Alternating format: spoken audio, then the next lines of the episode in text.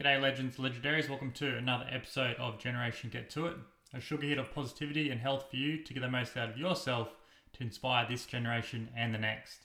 Make sure you like and subscribe to get the latest episodes, and please share the word so we can get out there. And I'd love to ask a favor from you right now. If you're a regular regular listener to the show, I would absolutely love if you could put a five star rating into whatever service you're listening from. It really helps with the show and really helps with getting reach out to people, especially now that we're getting a lot more followers in here. I'd love to be able to get a few more subscribers, so please press the subscribe button as well, and we can really make a difference in everyone's lives. So, for today's episode, I'm actually going to run through something similar to what I released in a blog this week. It really tended to get across to a lot of different people and in a lot of different ways. And maybe it was more hard hitting than it normally is, but uh, I'm more of a lover, not a fighter. So, very unusual for me. But I found like, I found that it was something that I think really just got to a lot of people in different ways. And there was a blog called Eight Ways to Damage Your Kids Before They Turn 18. So, for this blog, it's all about trying to understand things from the other point of view. So, reverse engineering problems.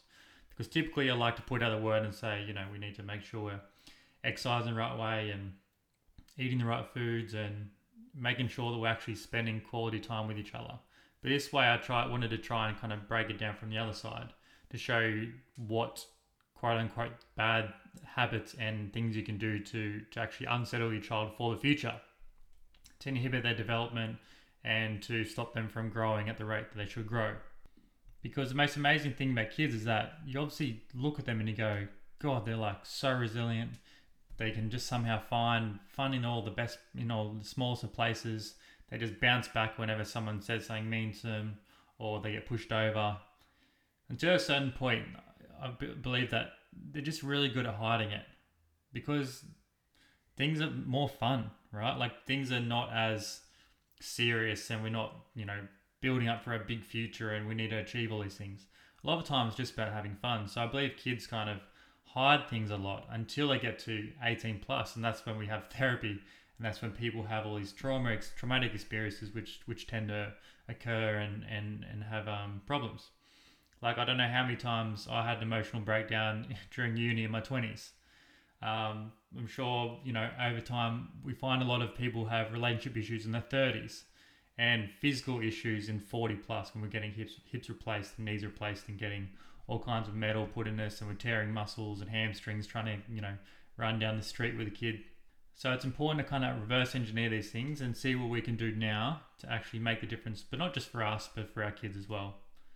So I'll run quickly run through the list. There'll be more on the blog, but you can I'll give you a quick summary of the list now so you can understand what I'm leaning into. Number one, answering for your kid or answering for them. I'm sure there's times where you look at your kid and go, please just answer this, please just answer it, don't say anything silly. But the most important thing is that we need to make sure that they can communicate with confidence, that we're not going to cut them off before they say anything. If we do that, they're going to become more insecure and unconfident.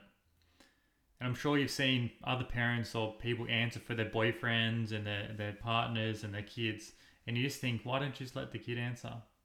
That's a problem. And we need to make sure that we're personally not going to be doing it either. Number two, don't let them communicate openly. So, as important it is to allow them to communicate, we need to also ensure that they're expressing their ideas and their feelings and emotions, especially with the ones that are hurting them at the time. So, for an example, I say, you know, stop telling someone that it's a silly idea or a stupid idea. Like we say, there's no silly questions.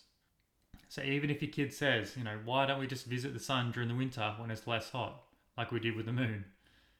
And you go, instead of kind of bullying them and saying you're a you're just off the mark there, mate. He can say something like, Oh, that's a great idea. Why don't we just Google the answer to find out why we can't go to the sun during winter, even though it may be less hot?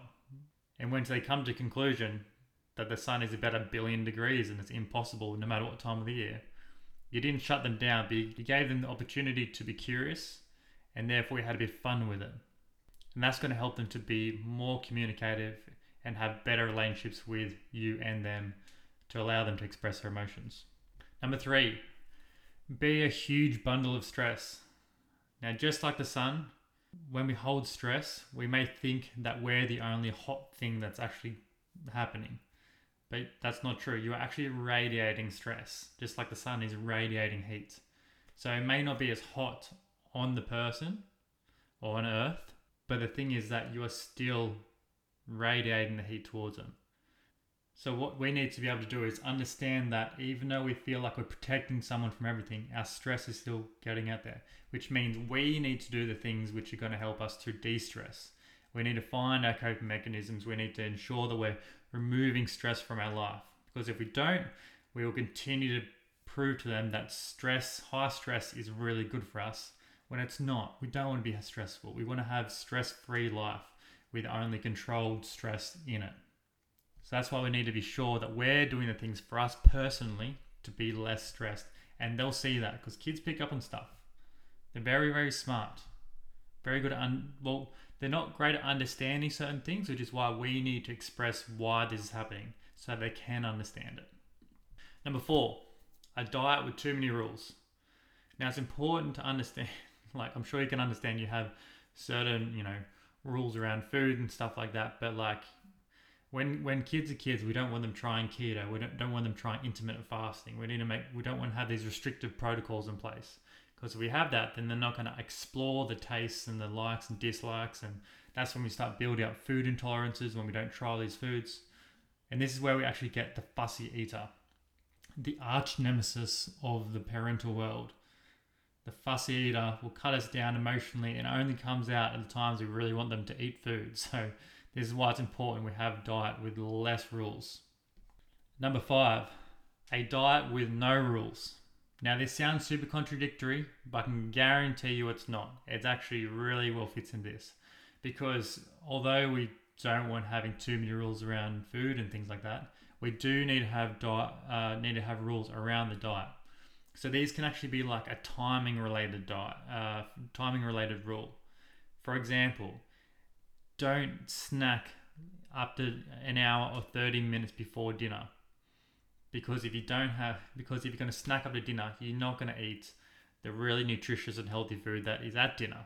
But you're going to snack on those foods which are generally high sugar, high processed, and we're not going to get the best meal and nutrients for us to continue to grow and develop. It's also things around like, you know, with certain foods. So we can't have ice cream before dinner, but we can have ice cream after dinner. That's a rule. So we can't have no rules, but we need to have some rules which are going to allow us to have the most healthy and nutritious food for the majority of the day at the at the times we, we have them. And then everything else can kind of fit around that. That's the main things. Number six, don't exercise.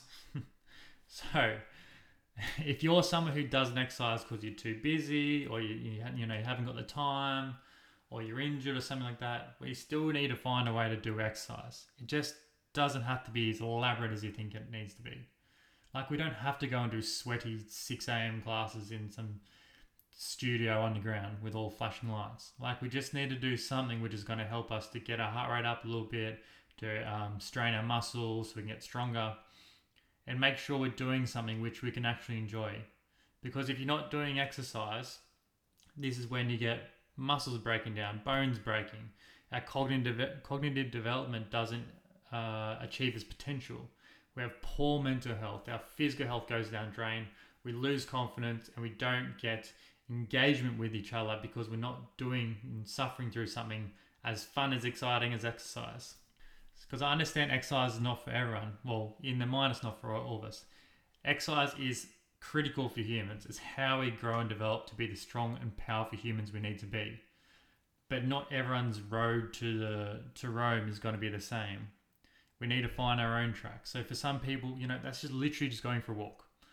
Going for a walk, putting in a podcast, or walking with the kids, you know, take the dog, so many different things you can do. For all of us, it is doing that sweaty class, or it is going to like a powerlifting gym and screaming heads off and banging chains and that kind of stuff. So if that gave you anxiety, me just saying that, then don't go and do that. That's not something you want to be doing. we need to make sure we're doing something which we can enjoy and we can see some purpose for. But we need to make sure that we're doing exercise because if we don't, we're not going to have be the role model that our kids will see being the exercise. And we're going to be overweight and not achieving the goals, and you know, over time they'll have poor mental health. We really need to be exercising. Number seven, don't work on your goals. Now, just as important it is for you to help your family structure their goals, you need to work on yours too. It's one thing to be able to say it, but you need to actually do it. Your goals don't have to be that big. It doesn't have to be to, to run a marathon this year. It can literally be doing the local 5k run or doing the park run. It can be losing that two kilo. It can be trying to achieve that promotional work. It can be the goal can literally be to to find more time during your day so you can do things which you enjoy. But if you're not actively working towards it, no one's going to see it. And like I said before, it's so important that we actually spend the time to work on our own goals because kids will pick up on it. When they see you working hard, they will appreciate it. I don't know how many times a parent will tell them that, you know, I'm working hard, blah, blah, blah, but they're literally sitting on the lounge. Like they, they need to see it. They need to see it happen. And then they'll go, I'm inspired. This is amazing. Let's go and do this together. That's what we want to see. Number eight. This is probably the hardest one to deal with. Um, one that we all tend to neglect. And that is complain and take no responsibility. Now, there's a quote from Eckhart Tolle, because I've always got to put a quote in here. So, from Eckhart Tolle, he says, When you complain, you make yourself into a victim. So, when we start complaining that things aren't going the right way and we're not losing weight and we're not being happy and we're not spending enough time with the kids, we cannot complain about it because what's complaining going to do?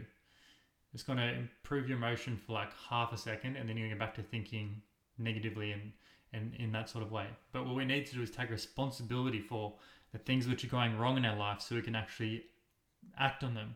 If we don't take responsibility for them, we're the victim and we're getting bullied by the world. We need to stop being bullied by the world and start, start taking responsibility for what we do and start achieving more. We need to be proactive. We need to demonstrate we are a fully functioning adult who has their suit together.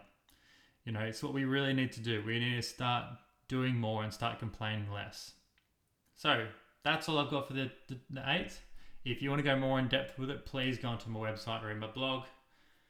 There's also an email list which you can jump onto, which I do fun uh, fun size Thursdays, which is the greatest concept ever. People love it. I love it. It's really a great way to actually like you get a quote in there, you get a little joke, you get something one one for you, one for for your family, and one for everyone else. That's my little kind of layout and you're going to really learn a lot through that email. So please jump on there. I'll actually put a link inside the show notes, but if you jump into my website, you'll be able to get access to it as well as the purposeful parental playbook, as well as 15 recipes for the fussy eater, and you can jump on the newsletter at the same time. So please jump on there. It's great, it's awesome, and please keep sharing the podcast. I absolutely love it, and I'd love to see us do more with it. So that's all for today. Hope to get back soon. We've got a few guests coming on the next couple of weeks, which I'm really excited for. Some are about meditation, others about early childhood. Very, very exciting. So, until next time.